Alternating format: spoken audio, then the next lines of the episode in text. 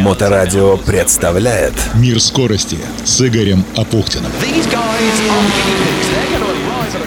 Здравствуйте, вы снова в мире скорости. Большое видится на расстоянии и после финиша Бахи «Северный лес», напомню, что Баха – это короткий ралли-рейд, прошла уже неделя. А это значит, что нынче нам остается некоторое послевкусие первого этапа чемпионата России и первого этапа Кубка мира по Баху. Но на этот раз Северный лес мог этапом Кубка мира и не стать. Вероятно того, что гонку в этом статусе отменят, была у красной черты. Что там накосячили наши отечественные чиновники, это я про подмену баночек с мочой спортсменов и по какому поводу возбухло Всемирное допинговое агентство ВАДА, знают, вероятно, все. Хотел было этому и посвятить сегодняшний выпуск, но после созвона с организатором решил, что сперва не самая понятная ситуация с антидопинговыми скандалами, к которому автогонщики, кстати, вообще не имеют никакого отношения, но в результате которых встал, например, вопрос об использовании на баке «Северный лес» нашими экипажами российского флага, должна стать кристально чистой. Как та самая моча, попавшихся на допинге пару лет назад российских спортсменов в совершенно других видах спорта, в том числе и в Олимпийских олимпийских, но к автоспорту, повторяю, отношения не имеющих. А поэтому сегодня продолжаем начатую в прошлый раз тему «Классическое ралли для быстрых, ралли или для умных». Так ли это на самом деле? Тему мы совершенно случайно зацепили с ответственным секретарем РАФ Российской автомобильной федерации Светланой Шаховой это один и тот же вид спорта. Да? Если мы вспомним первые ралли, то никого не удивляло ралли э, Лондон-Мехико. Да? Это же было ралли. А, ролисты ехали. Да еще и до Лондон Мехико на самом деле было да, по 4000 километров. Да, много чего. То есть ролисты ехали э, на вьюченные запчастями, потому что никто их не ждал на быстром сервисе. Ролисты ехали э, долго и с запасом, понимая, что им надо сбежать, э, сберечь машину. Ролисты вели себя так, как ведут себя современные рейдовики. Потом э, все-таки есть такой нюанс, да, когда э, автоспорт это спорт быстрых. Чем быстрее, кто быстрее. Для того, чтобы ехать быстро, надо э, избавиться от лишнего. Э, пошло развитие в сторону ускорения автомобилей, облегчение их вот этого дополнительного веса, спецучастки стали короче, и э, ралли-рейды. Те, кто хотели ехать долго, длинно, вдумчиво, с головой и э, на, собственно, выносливость, это появились ралли-рейды, да, те, кто чем, чем дальше, тем короче, и уже не, и не больше 15 километров, потому что выдохнемся все.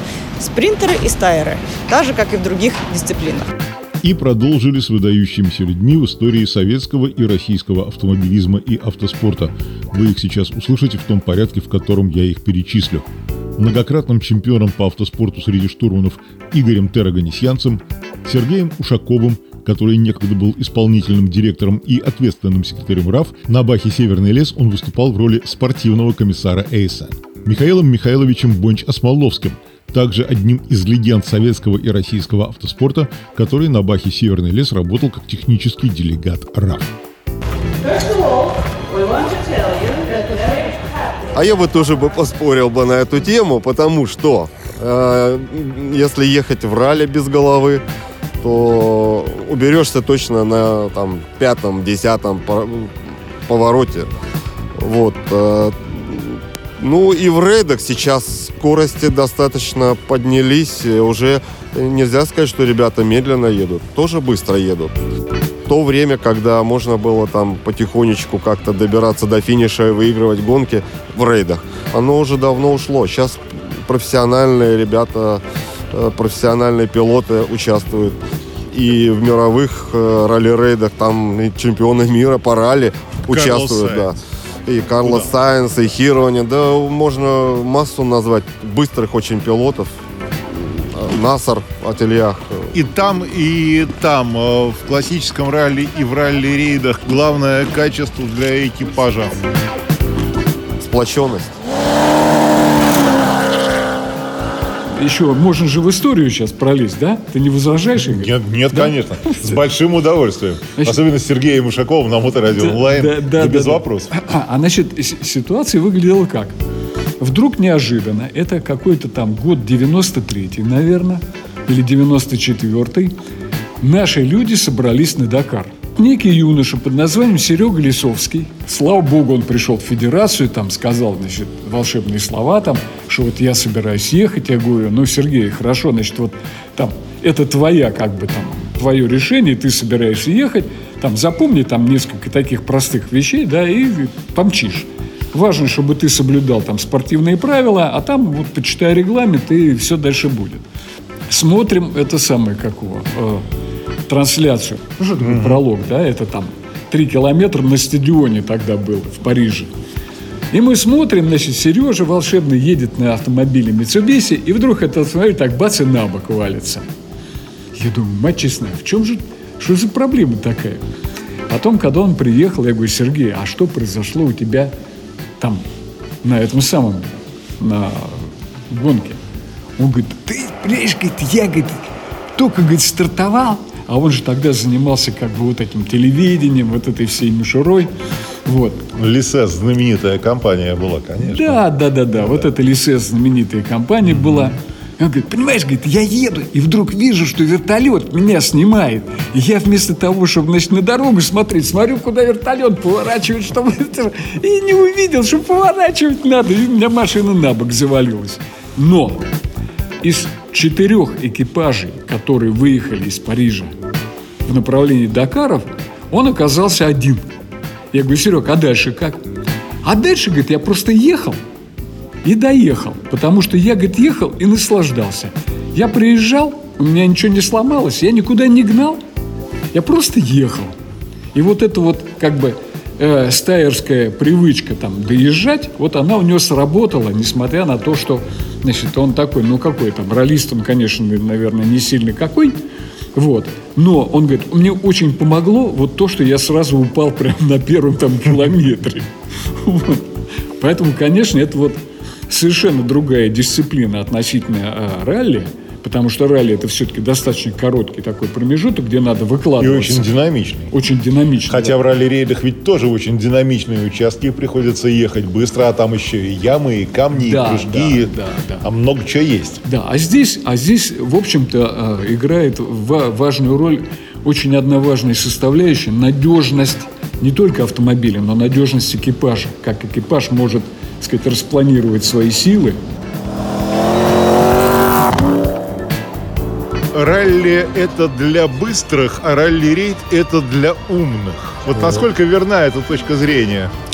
Не осмелюсь э, оспаривать, однако э, 7 грамм натурального мозга в классическом ралли тоже не помешает. Э, да, Михаил Бычев Смоловский у нас в эфире Моторадио онлайн. Э, я понимаю, что э, ралли это шахматы здесь думать надо. Это старая достаточно поговорка, которая гуляет из поколения в поколение. И тем не менее, почему все-таки э, те, кто много лет посвятил себя автомобильному классическому ралли, приходят в ралли-рейды? В ралли-рейдах, э, или, если правильно это называть, это внедорожное ралли, есть что-то такое э, пасконное, что-то такое историческое, когда ралли это было э, приключением длинным, неизвестно что впереди. А это не заученные спецучастки, когда, так сказать, можно ехать с закрытыми глазами. Это как раз то, что нужно думать, нужно рассчитывать, что в конце, э, нужно считать от конца. Тебе нужно финишировать, приехать. А это сделать очень непросто, и ты должен, так сказать, продумывать. Э, хотя мой отец был покойный мастером спорта по шахматам, но я ничуть не обиделся. Ралли – это хорошая штука внедорожная, ралли особенно интригует. Более того, ты едешь по незнакомой дороге, и, например, э, требования, которые действуют и которые, например, э, мы как технические контролеры контролируем, это э, отсутствие разрешения на наличие камер в автомобиле, чтобы проехав по один раз по спецучастку, участники потом не могли спокойно просмотреть это кино и проанализировать, что же там на самом деле происходит. Например, вот перед стартом сегодняшнего скоростного участка я изъял э, как бы неразрешенную камеру с одного из автомобилей иностранного так. участника. То есть попытка обмануть всегда есть? О, я не скажу, что это обязательно попытка обмануть. Э, подозреваю, что большей частью это э, связано с не дочитал, не досмотрел, не дознал. Ну и, конечно, где-то, когда ты э, толчешься вблизи порога разрешенного, всегда есть возможность немного, так сказать, заскочить за, за, край, за, за этот порог, да. да, но э, насколько э, я понимаю, что это не приветствуется, но с точки зрения участника, э, когда ты сам говоришь перед стартом, что все должны быть в равных ситуациях и что это должна быть честная борьба, вот это заскакивание за тот порог, насколько это э, вообще соответствует духу спорта? Э, Вопрос философский. Конечно, по большому счету это не соответствует духу спорта, но с другой стороны, я себе плохо представляю и не верю, что ни с кем этого не случалось.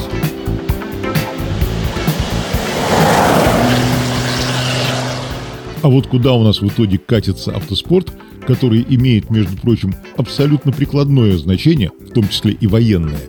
Вспомним блокадный Ленинград и дорогу жизни. Это мы как раз и подытожили со Светланой Шаховой.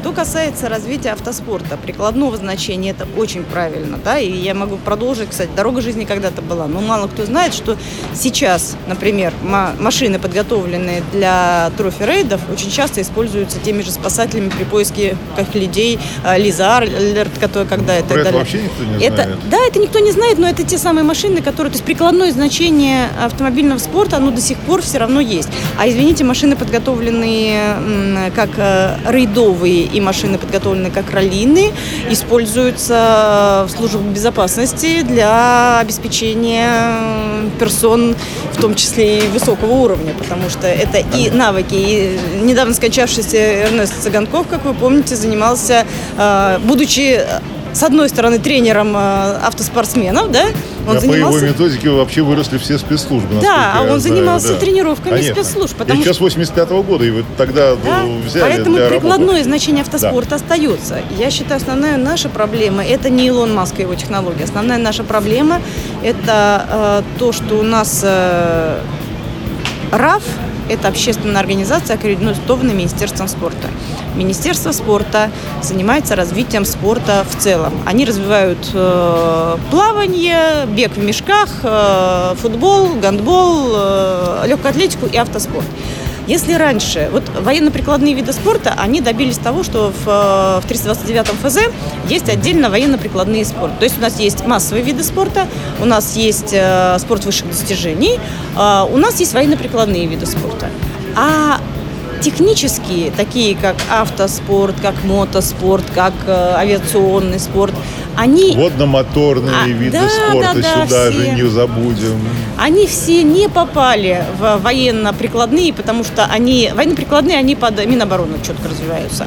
А, Они не попали под э, военно-прикладные, и они совершенно не влезают в прокрустово ложа нормального э, спорта. Поэтому, а все нормативы у нас пишутся... Любой спорт ненормальный.